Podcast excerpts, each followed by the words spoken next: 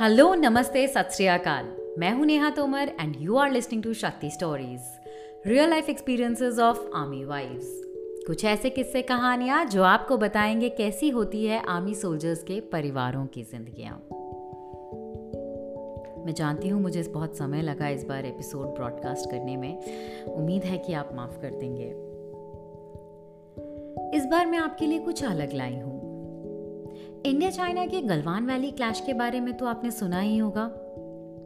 सुना ही होगा न्यूज़ में कि कैसे दोनों ही तरफ़ की फौज खुद की प्रेजेंस को स्ट्रांग बनाए रखने के लिए काम करती रही हैं पिछले साल। तो सोचा थोड़ी जानकारी आपको इस बारे में मैं भी दे दूँ। बॉर्डर्स पर कभी भी जंग छिड़ जाने वाले माहौल में इंडियन आर्मी अपना काम शुरू कर चुकी थी और इस ऑपरेशन को नाम दिया गया ऑपरेशन स्नो लेपर्ड क्या आपने सोचा कि लेपर्ड ही क्यों, चीता क्यों नहीं, जबकि दोनों सिमिलर से ही दिखते हैं?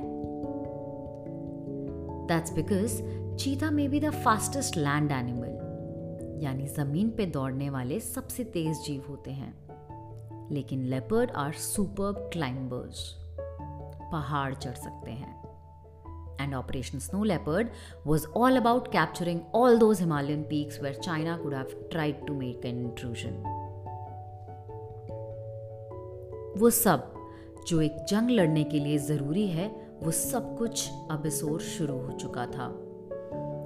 इंडिया ने काफ़ी सक्सेसफुली अपने पोस्ट वापस भी लिए और डटकर खड़े भी रहे, उन बर्फीले पहाड़ों के बीच। कईयों ने अपने दिवाली न्यू ईयर सब वहीं मनाए। मेरे कुछ दोस्तों को पता चला कि डीजे भी वहाँ थे। तो कुछ ने फ़िक्र जताई और कुछ ने दुआ मांगी कि जंग ना हो। पर फिर कुछ ऐसे भी थे जिन्होंने कहा हाँ लद्दाख, गवर्नमेंट काफ़ी सपोर्ट कर रही है आर्मी को। फिनेंशियल एड्स राशन, कपड़े वगैरह वगैरह तो सब अच्छा ही होगा डोंट वरी उस वक्त गुस्सा तो मुझे बहुत आया उनके इस इग्नोरेंट रिस्पॉन्स को सुन के। पर फिर सोचा, जाने दो, उनको क्या ही पता है कि क्या हो रहा है? उनको क्या पता कि फौज किन हालातों में और कैसे काम कर रही है। अब अपने घर पे तो सब सुविधाओं के साथ होते हुए लोगों को घर पे बैठना सताता है लॉकडाउन में। तो वो क्या ही समझेंगे कि क्या होता है जब आपको सुबह उठ के वॉशरूम जाने तक के लिए पानी के पिघलने और गर्म होने का इंतज़ार करना पड़े। Forget about any kind of internet connectivity there. ये बिल्कुल सच है कि सरकार की तरफ़ से ऑपरेशन स्नो लेपर्ड के लिए काफ़ी कुछ एड्स भेजे गए। पर यह सब एक जंग की तैयारी थी। जंग हुई नहीं अब तक, लेकिन खतरा कुछ टला भी नहीं है। वहाँ बैठा हर सोल्जर देश के लिए मर मिटने को तैयार है। क्या आप जानते हैं कि गलवान वैली अटैक के बाद अचानक इंडियन आर्मी की बहुत सी बटालियन लद्दाख के अलग अलग कॉर्नर्स पर बिछ गई थी? और वहाँ हमारे ट्रूप्स के लिए कोई अकोमोडेशंस नहीं थे। बस उन पीक्स को कैप्चर करना ही लक्ष्य था। सिर्फ़ स्लीपिंग बैग्स टेंट्स लेकर सब रवाना हो गए। या that could have been quite a costly affair right but not costlier than your soldiers life हम उनको परमानेंट शेल्टर तुरंत दे नहीं सकते थे तो जब तक शेल्टर्स तैयार होते, तब तक हमारे सोल्जर्स माइनस फिफ्टी डिग्रीज में उन टेंट्स और स्लीपिंग बैग्स में सोए हैं, जिससे कि वो ज़िंदा रह सकें अगली सुबह देखने को, ताकि अगले दिन फिर वो जंग की तैयारी में जुट सकें। Isn't it bare minimum that a country would do for its soldiers? जहाँ वो ड्यूटी पे होते हैं, वहाँ इंटरनेट क्या फ़ोन भी नहीं लगते। लोग हफ्तों अपने परिवार वालों से बात नहीं कर पाते। और उसके बाद भी कॉल आती है तो एक्सचेंज के किसी नंबर से, जो कि एक ओपन लाइन होती है। वो पुरानी फ़िल्मों में दिखाते थे ना, जहाँ आप किसी को कहकर कॉल कनेक्ट करते थे। अब वो सिस्टम थोड़ा एडवांस हो गया है, पर वो अभी भी एग्जिस्ट करता है हम जैसे लोगों के लिए। और कई बार तो कॉल्स लाउडस्पीकर पर रखवा करना पड़ता है। डीजे अपने आर्मी लाइन से कनेक्ट करेंगे रेजिमेंट में, और वहाँ से कोई मुझे कॉल करेगा और दोनों फोन्स को स्पीकर पे रख के आप बात करेंगे। पहली बार जब डीजे ने मुझे ऐसे कॉल किया, वो मुझे बस बार बार यही कहते रहे, फ़ोन लाउड स्पीकर पे है, फ़ोन लाउड स्पीकर पे है। इस डर से कि कहीं मैं कुछ ऐसा वैसा ना बोल दूँ कॉल पर। पहले दिन तो मैं भूल ही गई कि मुझे डीजे से क्या बात करनी थी।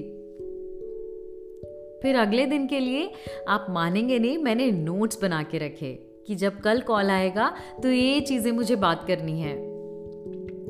हाई ऑल्टीट्यूड में घूमने जाना आठ दस दिन के लिए और वहाँ परमानेंटली रहना दो बहुत अलग बातें होती हैं।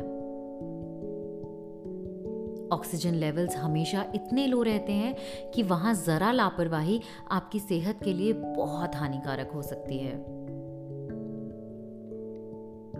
बाय द वे खाने के नाम पर बहुत ही लिमिटेड चीज़ें पहुँच पाती हैं वहाँ तक। यहाँ की तरह ऑप्शंस बहुत नहीं होते उनके पास। वहाँ कई कई दिन सिर्फ़ एक ही तरह की दाल या आलू खाकर गुजारा करना पड़ता है, क्योंकि ज़्यादातर सब्ज़ियाँ वहाँ खराब हो जाती हैं। इसलिए dried and packed foods are generally sent in abundance to ensure कि बिना सब्जियों के भी सरवाइव कर सकें ट्रूप्स क्या आप जानते हैं कि वहाँ उन वेदर कंडीशंस में ब्लड गाढ़ा होकर जम जाता है, जिससे कि हमारे सोल्जर्स को हार्ट अटैक का खतरा बढ़ सकता है?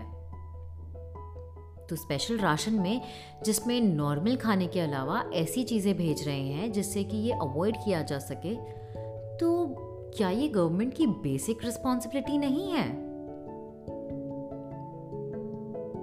प्रॉपर न्यूट्रिशन तो वैसे भी नहीं हो पाता ऐसी जगहों पर। लेकिन जो चीज़ें ज़रूरी हैं उस मौसम से लड़ने के लिए, वो तो प्रोवाइड करना कोई एक्स्ट्रा कॉस्ट नहीं हुआ मेरी नज़र में। Frostbite and chilblain are some of the most common cold injuries that our soldiers have to face. ये सब जो मैं आपको बता रही हूँ, यकीन मानिए, कुछ एग्जैजरेट नहीं कर रही। कई लोग वहाँ सिर्फ़ वेदर कंडीशंस के चलते ही अपना दम तोड़ देते हैं। हाल ही में मैंने सुना ट्वेल्व गार्ड्स के हवलदार सुरेश सिंह भदौरिया, उनकी डेथ भी ऐसे ही हुई। और ऐसे भी कई लोग होंगे जिनकी जानकारी हम तक नहीं पहुँचती। और इस सब के बाद भी, ऐसे भी कई मौके होते हैं जब ये सब होते हुए भी आपके किसी काम का नहीं होता। जैसे कि अभी हाल ही में डीजे कहीं पर रैकी के लिए गए थे। रैकी एक रूटीन अफेयर होता है ऐसे इलाकों में फौजी के लिए। एक नई लोकेशन एक्सप्लोर करना, फिर वहाँ पे अपने आप को कैसे इस्टेब्लिश करना है, उसके स्ट्रैटेजीज बनाकर अपने सीनियर्स को अपडेट देना। वो वहाँ निकले अपनी टीम के साथ, पैदल रैकी करते हुए, जब उनके रास्ते में एक वाटर स्ट्रीम आई, जिसको पार करने का उनके पास कोई तरीका नहीं था। कई किलोमीटर्स तक ना कोई हेल्प ना कोई फ़ोन कनेक्टिविटी नथिंग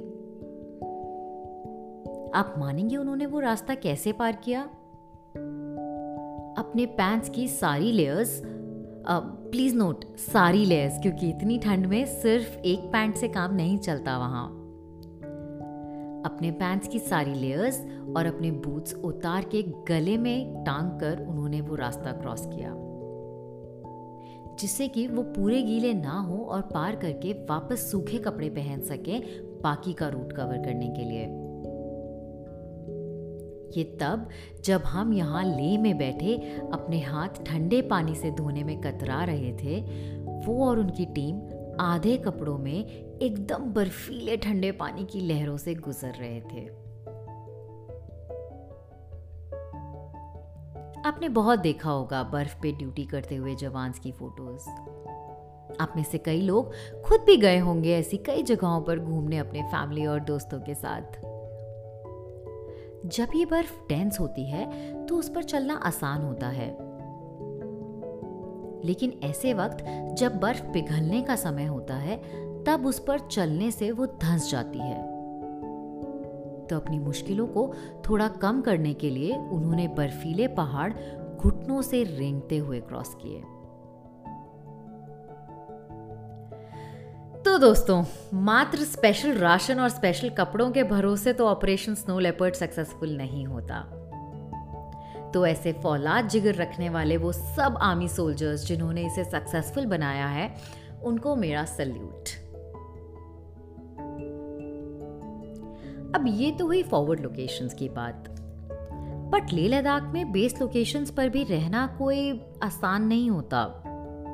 कैसी होती है वहाँ की लाइफ ये मैं आपको बताऊँगी नेक्स्ट एपिसोड में। सो स्टे ट्यून्ड ये एपिसोड आपको कैसा लगा, आप मुझे बता सकते हैं ट्विटर और इंस्टाग्राम पर। मेरा हैंडल है D J Neha two zero one seven D J A Y N E H A two zero one seven या फिर आप यूट्यूब पे कमेंट करके भी बता सकते हैं।